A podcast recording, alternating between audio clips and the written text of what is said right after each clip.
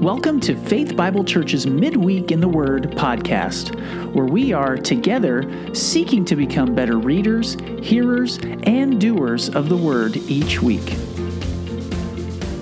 Welcome again to Midweek in the Word. Uh, we're so thrilled that you're joining us as always. I'm Pastor Brad here with Pastor Tom, our preaching pastor, uh, getting ready for another podcast. we are, uh, I'll admit, admit a little bit to this week um, being a bit intimidated by the subject. I know we've been studying, trying to get ready. Um, and the reason for that is much of the discussion I've heard this last week about Sunday's sermon, about the, the person and the life of Joseph centered around the strong link that you and your sermon put between Joseph and Christ, Tom. Specifically, your comment about how no sin of Joseph's is recorded in Genesis, and you made the implication that this points us or directs us to Joseph as a type of Christ, uh, the antitype that was to come. So, so this week we want to explore the concept of biblical typology and allegory, or hmm. up against allegory. Those terms get thrown around a lot.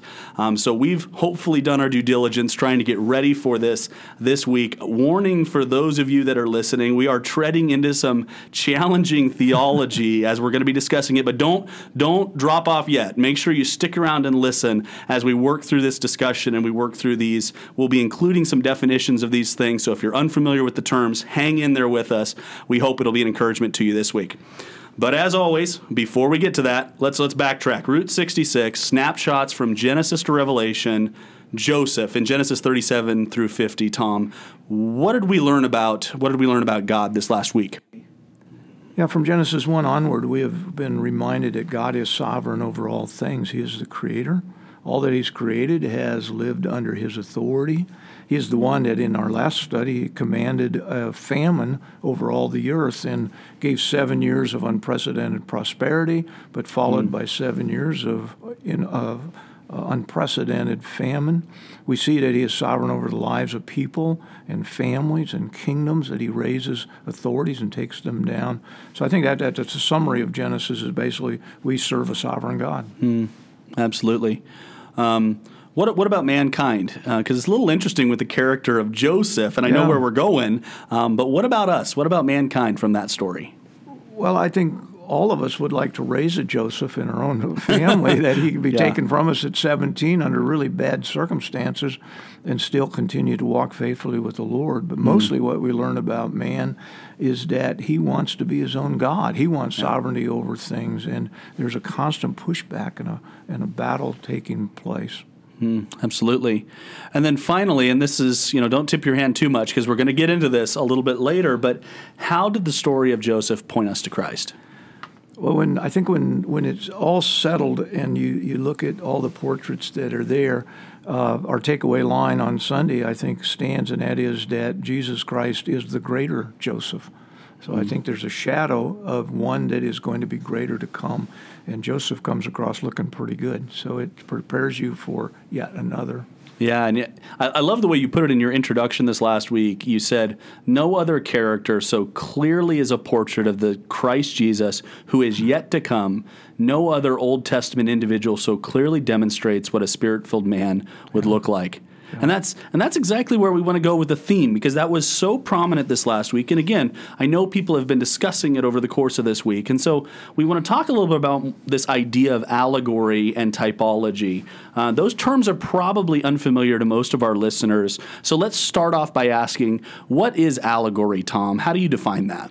Well, I, I, think the simple explanation is that uh, in allegory, the interpreter finds a symbolic truth in uh, unintended places that mm. that he he is coming looking for something and arbitrarily uh, makes a connection between what he reads in the text and what he wants it to say. So uh, it's it, it's not fighting to discover the author's intent as much, but as to unleash the interpreter's imagination and basically ignoring literal interpretation and ignoring the history in the in the setting that it's written. Yeah, possibly one of the classic examples that people have probably read about would be, uh, for instance, the parable of the Good Samaritan. Um, as I was doing some research this week, I ran into uh, the way Origen, a father of, of the faith, interpreted this. And this is kind of interesting to me. Um, he's, it says this in, in, one of the quotes one of the elders, uh, in his interpretation, said that the man who set forth as Adam, Jerusalem is paradise, Jericho the world, the thieves the invisible powers, the priests the law, the Levites the prophets, the Samaritan Christ, the wounds disobedience, the beast of burdens the body of Christ, the inn which takes in everyone, the church, the Samaritans promise the second coming of Christ. And you just get this idea yeah. that everything included has some sort of deeper symbolic yeah. meaning. Well, and I, you know, I think we need to be careful not to say that all allegory is wrong. I mm-hmm. mean, uh, Pilgrim's Progress has yeah. been a treasure for the church for many, many years. Yeah. Along with uh, where would we be with our children if we didn't have the Chronicles of Narnia? There you go. So there is an intended allegory, but when you're interpreting the scripture and making the scripture speak to your story in an inappropriate way, I think you've crossed that line. Mm, looking for those the symbols in everything, yeah. if you will. Yeah. Um, so, up against that, how do we understand appropriate biblical typology then? Well, I, I, think to recognize that the author's intent still drives it. What was he mm. trying to communicate? So, letting letting him speak literally the way he intended. But the, the reality is, there are people and events there are structures like the tabernacle and the temple and uh, the whole worship order and all that point to some future fulfillment. So there are portraits and principles and promises, but they are they are discovered uh, with good discipline in the reading of the text. So it's really the, the commitment to the historical, literal, simple reading of Scripture and letting it point us to those things. So, so if I if I may try and explore this or push back on this a little bit more, because somebody could argue, well, what, what what you would see as typology or what you would see as allegory, I just think is a form of typology. So, at the crux of it, really, what is it that delineates the two? How do we distinguish one from the other appropriately? Well, I think in that discussion, you, you just go back and let the text speak as the final authority, and just ask the question: and how, how did you find that there? Uh, it it kind of harkens back to the Jesus movement of the 70s, where Bible studies were just circles of people saying, What does this mean to you? Mm. And there was no guiding principle for interpreting and applying the scripture. And so I, I think, I, I, think that.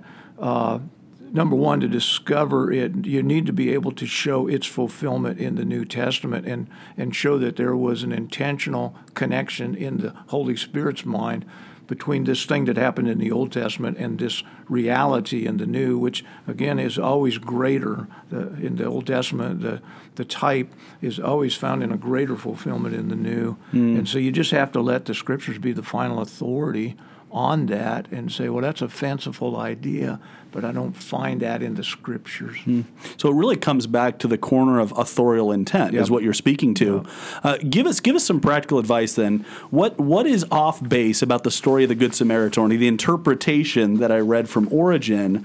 Um, where is that off? Point point to that a bit for us, if you could.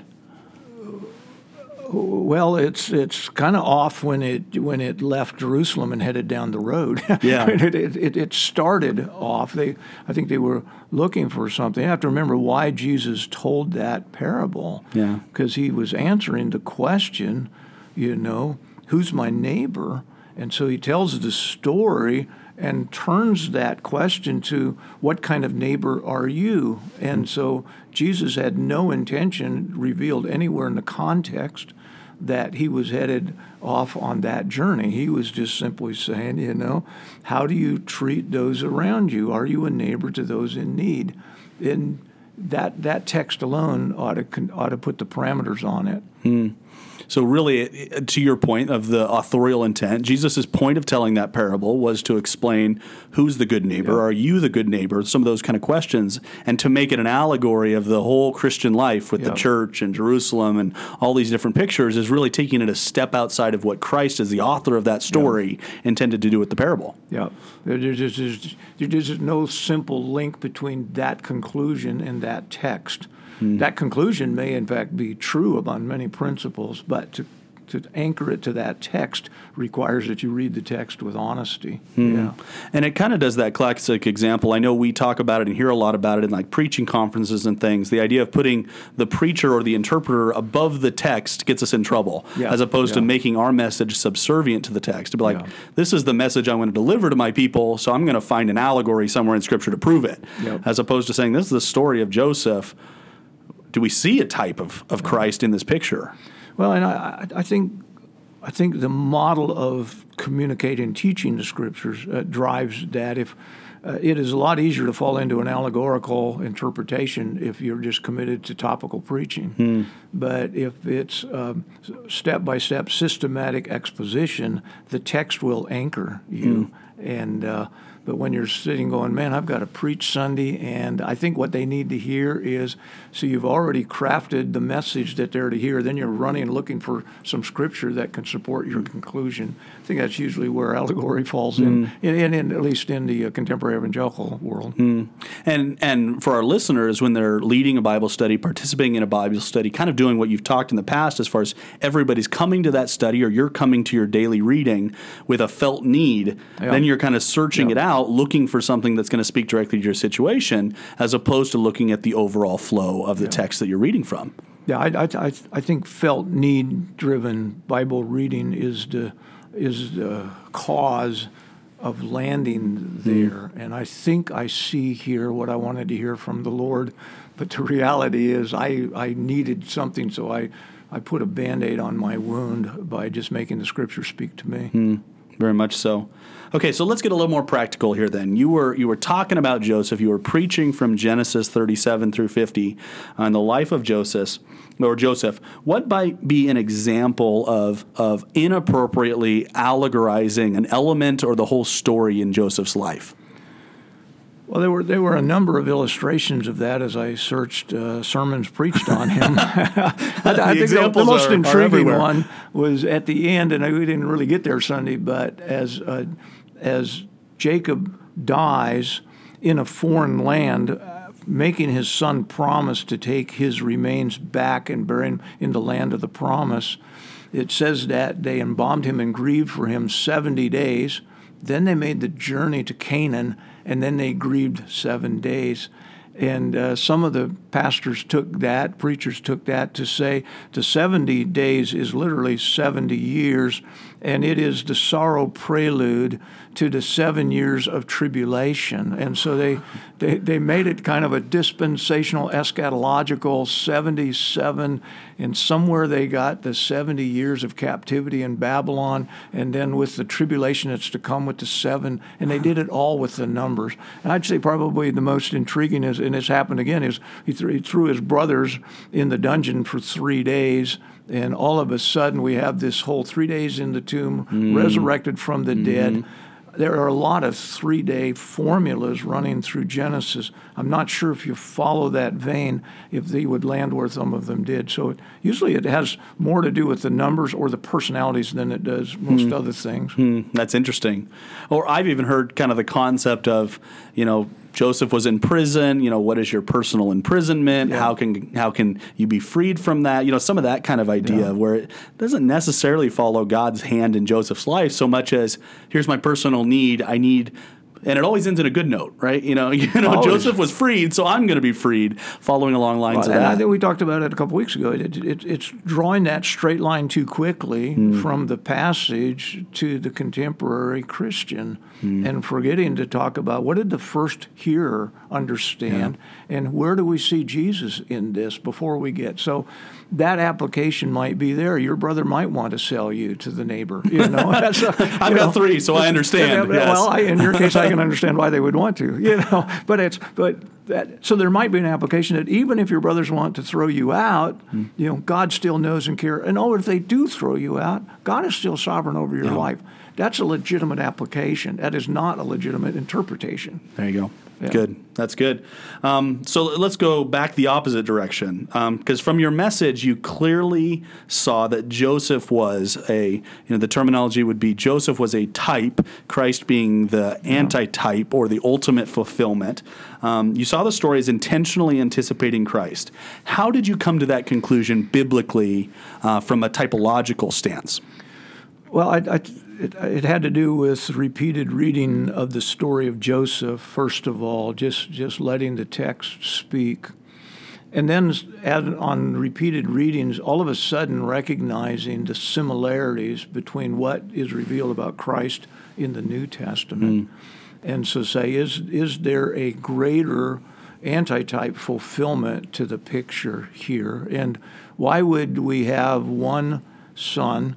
Who in, in such a cesspool environment mm. is there is no sin recorded against him and yet he was not offered as the perfect sacrifice and mm. so you mm. say it has to point to something then you go and compare it, and you see that they were uh, loved by the father. They were sent to their brothers. They were they were uh, betrayed for silver. I mean, all of the overlap, mm. and you see there is a greater fulfillment in Christ that doesn't have to be forced.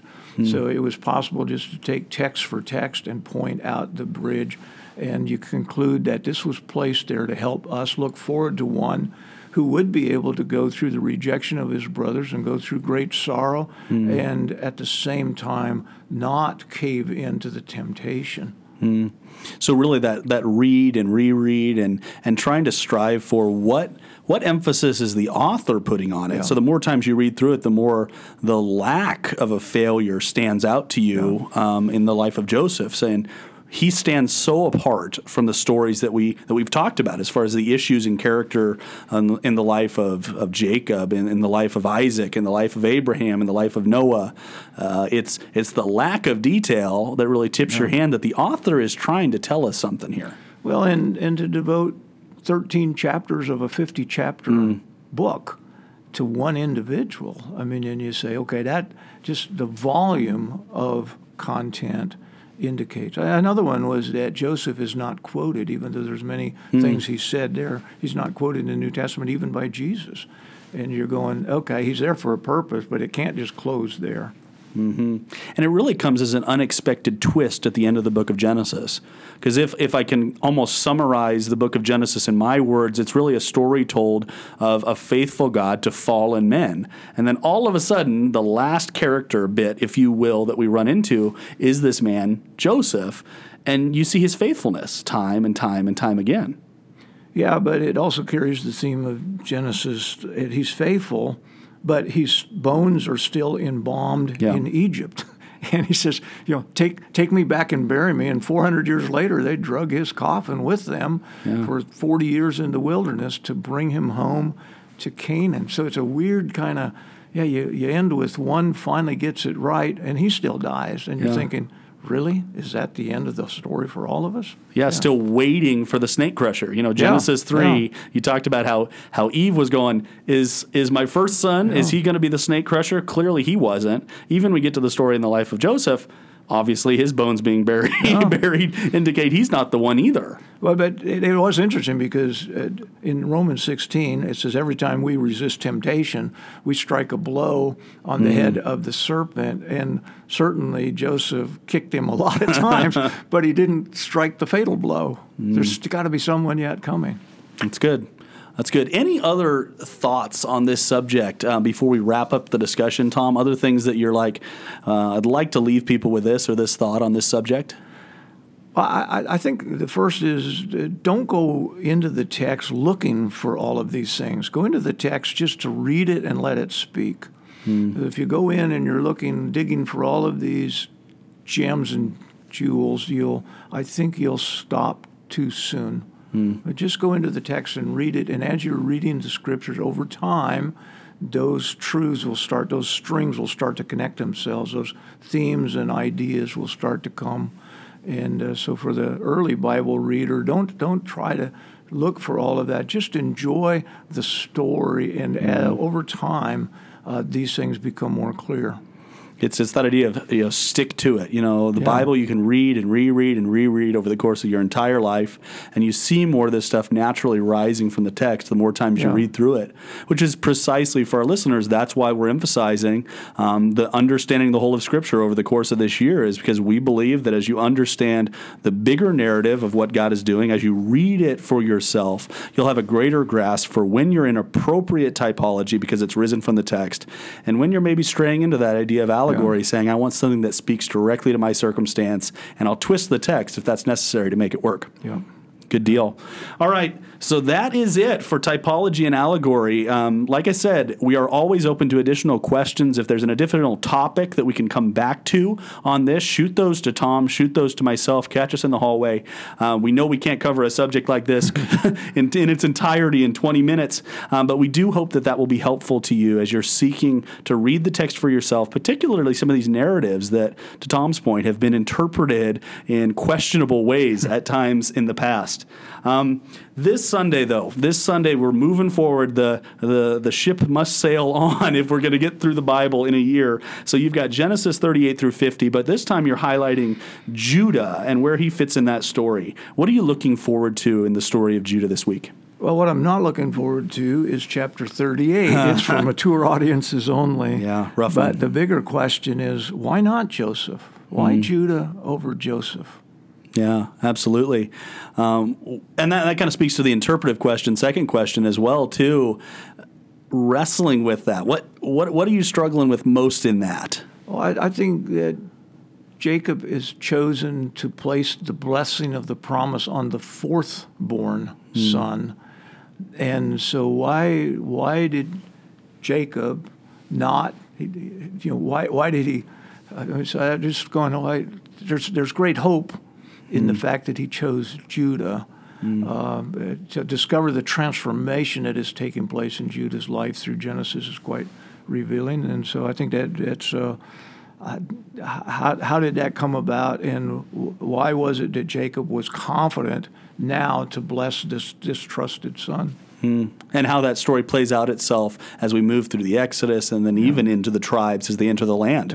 Uh, good, good deal, good deal. How how can we prepare our hearts for the message? How can we be getting ready for something? Well, I think just to, to summarize it simply, in Luke 3 and in Matthew 1, this Judah is included in the genealogy of Christ Jesus. And so I think the principle, uh, spoiler alert, is just simply that failure need not be final. Mm, what a great reminder uh, for each and every one of us. We'll look forward to hearing more about that from the story of Judah from Genesis 38 through 50. As we get ready, we do hope you'll join us for or on Sunday for the message as Tom brings us the story of Judah from that passage. And thank you for joining us again for another week. That's that's it for this week. Remember, if you're following the weekly reading plan, you have Genesis 38 and then Genesis 49, 8 through 12 in anticipation of Sunday's message from Tom. a couple of things to put on your radar. Um, the first is that we're, we're working on a, a biblical theme summary sheet that would that'll highlight some of the themes we've talked about over these last few weeks that will hopefully draw some of the themes together for you. We're hoping to have it up on our website at some point in the future. We'll make a better uh, highlight of that when that goes live. And then secondarily, uh, after Easter, be ready because the next quarter's worth of reading plans will be coming out, um, will be available at the church. That's the children's reading plan that many of you have grabbed, the adult bookmark that gives you the passages in anticipation. So don't worry, those are coming. Um, just uh, just hold out a little bit longer, and you'll you'll see them after Easter. Um, and that's it for this week. Um, we're so thankful that you've joined us again for another week, that you've hung in there to listen through the challenging subject of typology and allegory. We hope that it's been an encouragement to you and that uh, this discussion will help you be a more informed, better reader of the Word for yourself. We'll be praying for you as you continue to read Scripture for yourself, as you continue to read in anticipation of Tom's sermons. And we hope that you join us again on Sunday this week as Tom covers the life of Judah. Thanks for listening to this week's podcast. As you're reading this week, be encouraged by the words of the Apostle Paul to Timothy. Do your best to present yourself to God as one approved, a worker who has no need to be ashamed, rightly handling the word of truth.